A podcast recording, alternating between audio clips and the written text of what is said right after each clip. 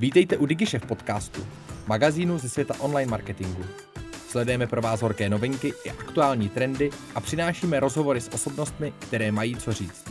Přejeme vám inspirativní poslech.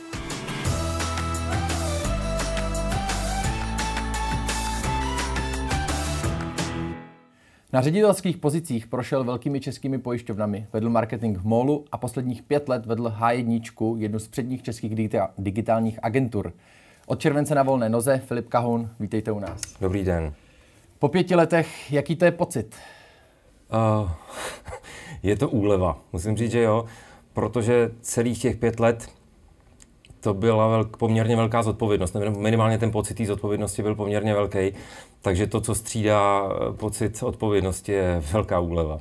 Budete se dneska dívat na Pavla Pajkarta, jestli to dělá dobře. Máte, budete mít tendenci ho na to dohlížet? My jsme s Pavlem v čilým kontaktu a Pavel je hlava otevřená, takže když chce poradit nebo inspirovat čemkoliv, tak se zeptá.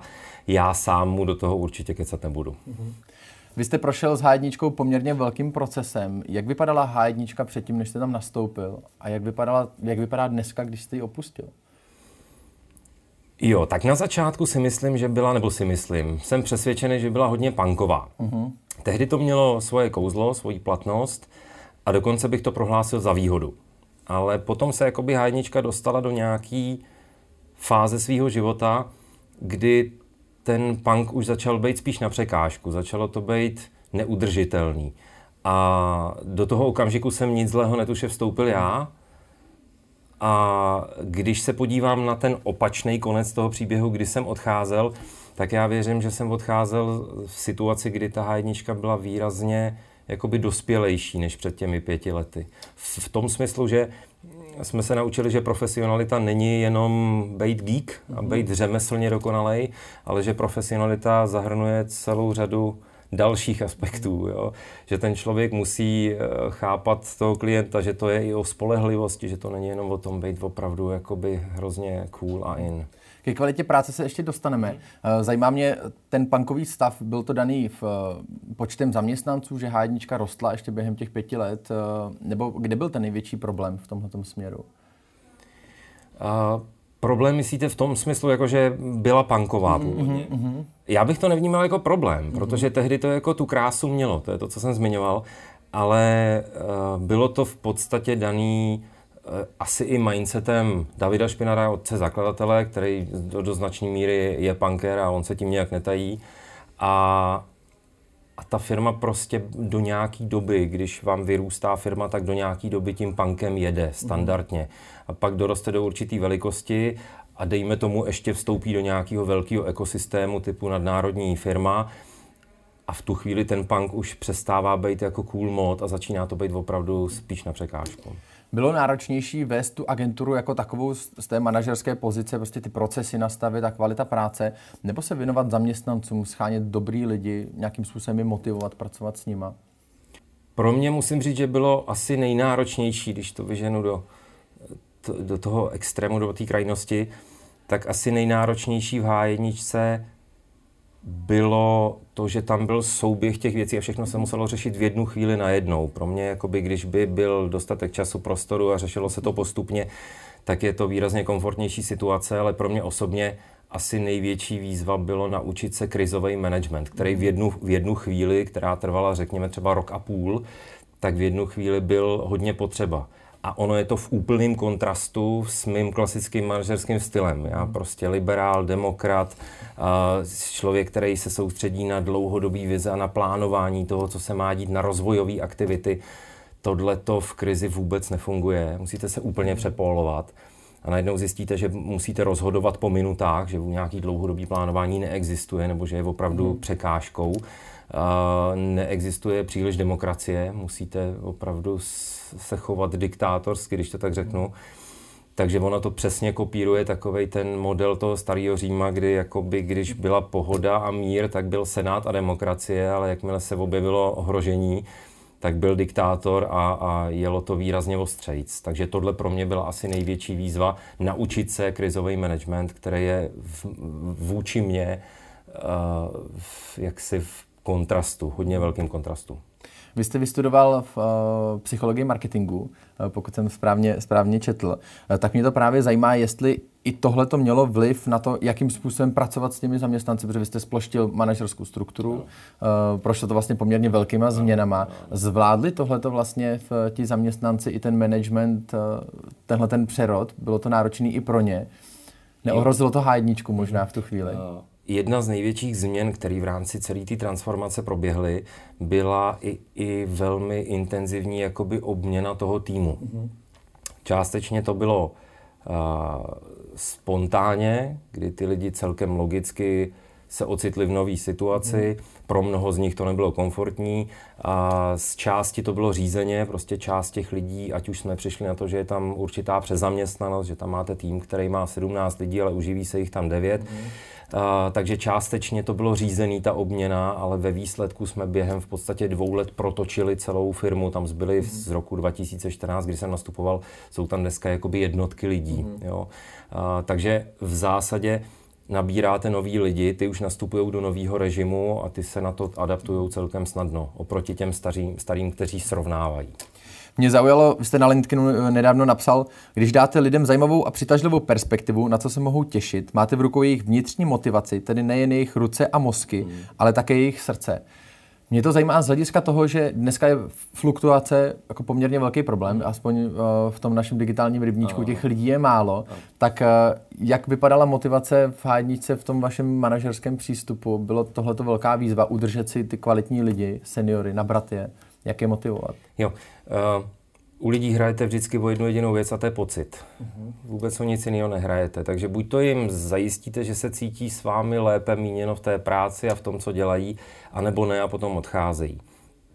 Když prochází ta firma takovouhle vnitřní rýmičkou, tak tam nejde pracovat s nějakými jakoby vznosnými dlouhodobými vizemi. Tam prostě v tu chvíli máte pacienta na příjmu a fixujete základní životní funkce. Plastika počká takže tam, tam bylo obtížné ty lidi, těm lidem dávat nějakou osobní perspektivu, tam spíš bylo nutné si ty lidi navázat na sebe a semknout se jako parta. V tu chvíli to opravdu funguje, takže tam máte tým, který se snaží jakoby ze všech sil, aby, aby ten pacient se co nejrychleji uzdravil. To je v tu chvíli ta vize, ta jediná vize, která, která tmelí, si troufám mhm. říct i.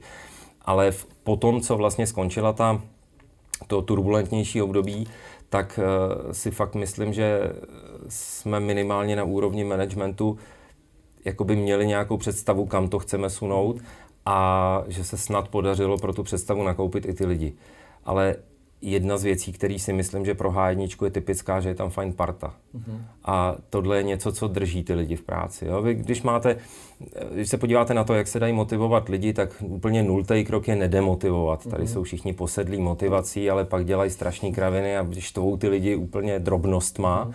který si vůbec neuvědomujou, Druhá věc, když je chcete motivovat, tak platí antické, dejte jim chléb a hry. Chlebem je míněna nějaká obživa, z který zaplatí složenky a hry, že jim dáte něco, co je bude bavit. Mm-hmm. Že to dokonce i vy, vy místo nich třeba najdete, protože velká část lidí úplně neví, kde jsou jejich boty a co by měli dělat. Takže najít jakoby společně s nima tam, kde tu jejich zónu toho, co je nejvíc nabíjí a pak jim současně dáte nějakou perspektivu, jakoby kam se mají posouvat nebo můžou posouvat, čeho můžou dosáhnout. To je ta druhá vrstva. A ta třetí vrstva je nějaká atmosféra, prostě fajn atmosféra, že lidi velmi často neodchází s firem, se říká, ale odchází od lidí. Mm-hmm. Takže když ten tým, ta parta je fajn, tak jdou stranou třeba i takové věci, jako že vám někde nabídnou dvakrát tolik, což se bohužel děje, eh, když prostě velká skupina finanční za hmm. chrastím měšcem, tak, tak eh, vy tomu nemáte šanci konkurovat, protože ty možnosti nemáte.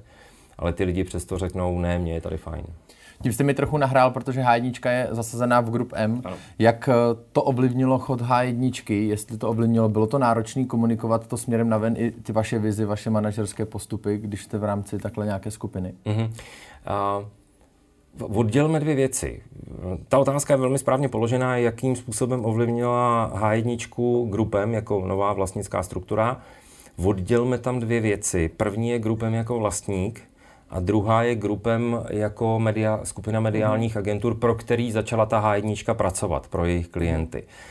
Co se týče grupem, tak grupem nám jakoby do života, ne, jak to říct, Uh, oni po nás chtěli jedinou věc a to je dodejte nám nějaký výsledky, ke kterým jste se zavázali, jako každá skupina, ale oni nám nevstupovali do života v tom, že by nám říkali, co máme dělat, jak to máme dělat, že máme dělat něco jinak, že máme spíš jako valit tohle než tamto. V tomhle směru ne. Jo. Tam prostě to chtělo jenom, tady jsme se na něčem domluvili ekonomicky a to, to chceme dodat. V okamžiku, kdy jsme nedodávali, protože když začnete obměňovat lidi, tak ten, ten, ta kapacita časová, kterou můžete prodat, my prodáváme čas, jako velká část agentur, tak ta kapacita časová se smrskává, tudíž přestáváte dodávat. Ale grupem se k tomu postavila čelem v jednu chvíli a řekla, OK, máte speciální dohodu na nějaký období, kdy nebudeme úplně koukat tím filtrem, který koukáme na všechny ostatní a necháme vás projít tou vnitřní rýmičkou. Takže to byla grupem, která řekla, která po nás celých pět let chtěla jen to jediné, uh, dodejte to, co jste, to, k čemu jste se zavázali. A v podstatě nám k tomu v jednu chvíli vytvořila i podmínky, protože to bylo fakt nutné s ohledem na speciální situaci, v jaký ta hádnička byla. A ta druhá vrstva jsou agentury, pro který hádnička začala pracovat.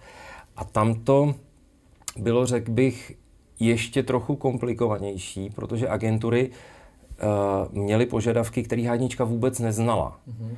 A najednou tam vznikaly tenze, protože ta hádnička neuměla úplně dodat to, co ty agentury chtěly, takže si dokážete představit, že prostě když to delivery vázne, takže ani vztahy nemají na růží usláno.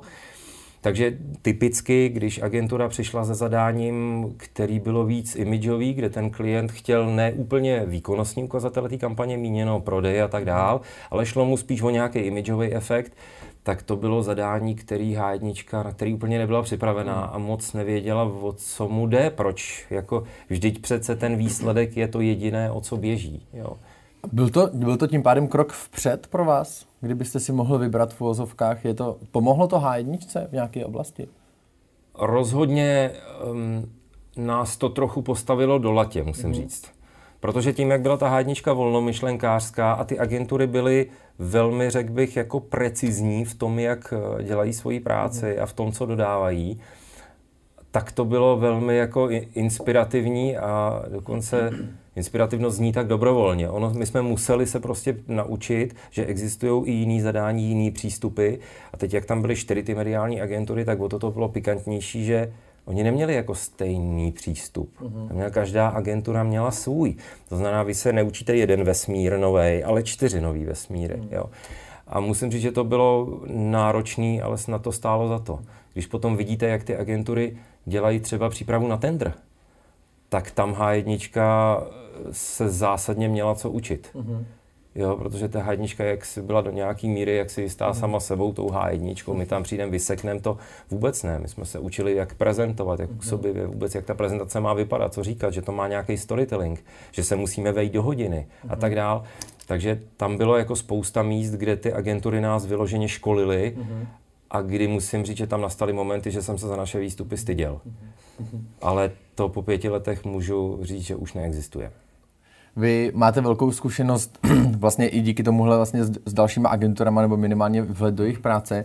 Uh, jaký máte názor na to, v jakém stavu jsou české agentury nebo ty české digitální agentury? Jak na tom vypadá český digitální marketing? Jsme na tom dobře? Uh, já teď můžu srovnat, záleží na tom, s kým srovnáváme. Vlastně. Tak, uh, když budeme srovnávat se zeměmi třeba Evropy, kde já jsem se dost potkával se sesterskými mm a se sesterskými šéfy ve skupině nebo agenturami v rámci té skupiny, tam musím říct, že jsme byli v takovém, troufám si říct, zlatém středu. Mm-hmm. Byly země, které byly proti nám v, jako s prominutím v době kamenný, přestože byly jako součástí zóny EMEA. A pak byly země, které byly zase jakoby vomíly před náma. Ale to je jako se vším. Netrou, mm. jako určitě bych si netrou říct, že ten stav toho českého digitálního marketingu je nějak katastrofický dokážeme fakt solidně konkurovat eh, i zemím, které jsou rozvinutější než my. Mhm. Vy teďka dáváte poměrně velký akcent na osobnostní růst, nějaký jste, jste na volné hodně školíte, tak eh, co je to, co vás vnitřně motivuje a v čem, co způsobuje to, že můžete růst, když jsou to podcasty nebo čtete knihy, setkáváte se s lidma, mm-hmm. úplně na ten osobnostní? Jo, já jsem uh, První věc, která, která je hrozně důležitá, nebo byla hrozně důležitá, že jsem si tenhle ten produkt eh, jakoby našel a ujistil jsem se v tom, že to je to, co chci dělat. Že jsem v nějakém věku prostě řekl, ano, už vím, čím chci být, až vyrostu. Mm. Uh, nebylo to na začátku mý profesní dráhy, přišlo to někdy, já nevím, kolem 35. roku, no 33. Mm. roku, kdy jsem si fakt uvědomil, že tohle to je něco, čemu se chci věnovat, co mě hrozně nabíjí. Mm. A vy potom, když se jakoby dostanete na tuhle tu kolej, kde děláte to, to, co vás nabíjí a kde běžíte konečně v botách, které jsou vaší velikosti, tak a záměrně spoužívám slovo běžíte, protože v jiných velikostech se moc běžet nedá. Jo. Tak jakmile se rozběhnete, tak potom už jakoby ty vize naskakují, aspoň u mě sami, že co chci udělat dál, že jakoby jedna věc je, že mě hrozně baví to, ta samotná práce, že bych to v podstatě zvládl i bez vizí, jo, bez nějakých met, kterých musím nutně dosáhnout, ale já to mám opepřený ještě těma metama, takže ten souběh těchto těch dvou věcí, že dělám něco, čemu se fakt chci věnovat, nabíjí mě to, trošku to cítím jako nějakou svoji životní misi a, a současně to, že to ještě mám okořeněný nějakýma cílema, tak to je něco, co mě hrozně baví. Uh, vy jste se ještě ptal, jak, jak hmm. já se sám rozvíjím. Uh, je to hodně o tom, že se snažím nasávat spoustu informací ze svého oboru a sledovat to, co se v tom děje. A, a pak to vyprávím ostatním. Mm-hmm. A to je něco, čím se hrozně posouváte. Jo? Jako učitelé obvykle vědí, že nejlepší způsob, jak se něco naučit, je vysvětlovat to druhým. To vás vyškolí. To je learning by teaching by doing a teď se to může různě prohazovat mezi sebou. Máte před sebou teďka volnou nohu nějaké úplně no, nové období. Těšíte se na to? Já už jsem si to zažil, takže vím, do čeho jdu a, a faktem je, že jo, že se moc těším. Pro mě těch pět let eh, byla obrovská zkušenost, ale od nějaký chvíle už jsem se v podstatě vnitřně upínal na to, že v jednu chvíli tu agenturu předám, až budu mít dobrý pocit z toho, že ji můžu předat a notabene, až završíme těch pět let, což byla taková předběžná dohoda s vedením skupiny, že to by mohl být ten interval. A já jsem to měl spojený ještě se svým vlastním jakoby osobním životem. Já jsem to měl vázaný ke 40 nám svým. Mm-hmm což bylo před pár měsíci, takže já jsem, jako sešlo se to tak, že se to povedlo na všech těch frontách, tak jak jsem to měl rozmyšlený, zaplať pán Bůh. A, a je to něco, na co se těším a co už ty první věci, které se mi teď daří dělat na volné noze, tak, tak, tak e, mě přesvědčují o tom, že je na co se těšit. Zajímá mě poslední otázka, na co nového jste v poslední době přišel, co vás oslovilo? Jo, a já jsem už zmiňoval, že mi bylo 40. věk, v kterým už těch objevných překvapení ubejvá. Jo, tam už moc překvapený nejste.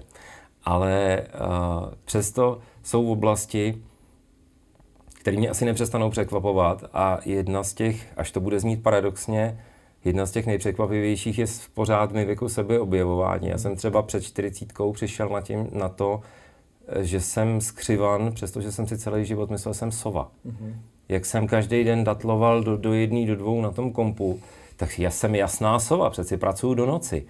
Potom se jak si objevili v domácnosti psy, kteří začnou žádat pozornost každý den v 5.28 a muselo se to přepólovat.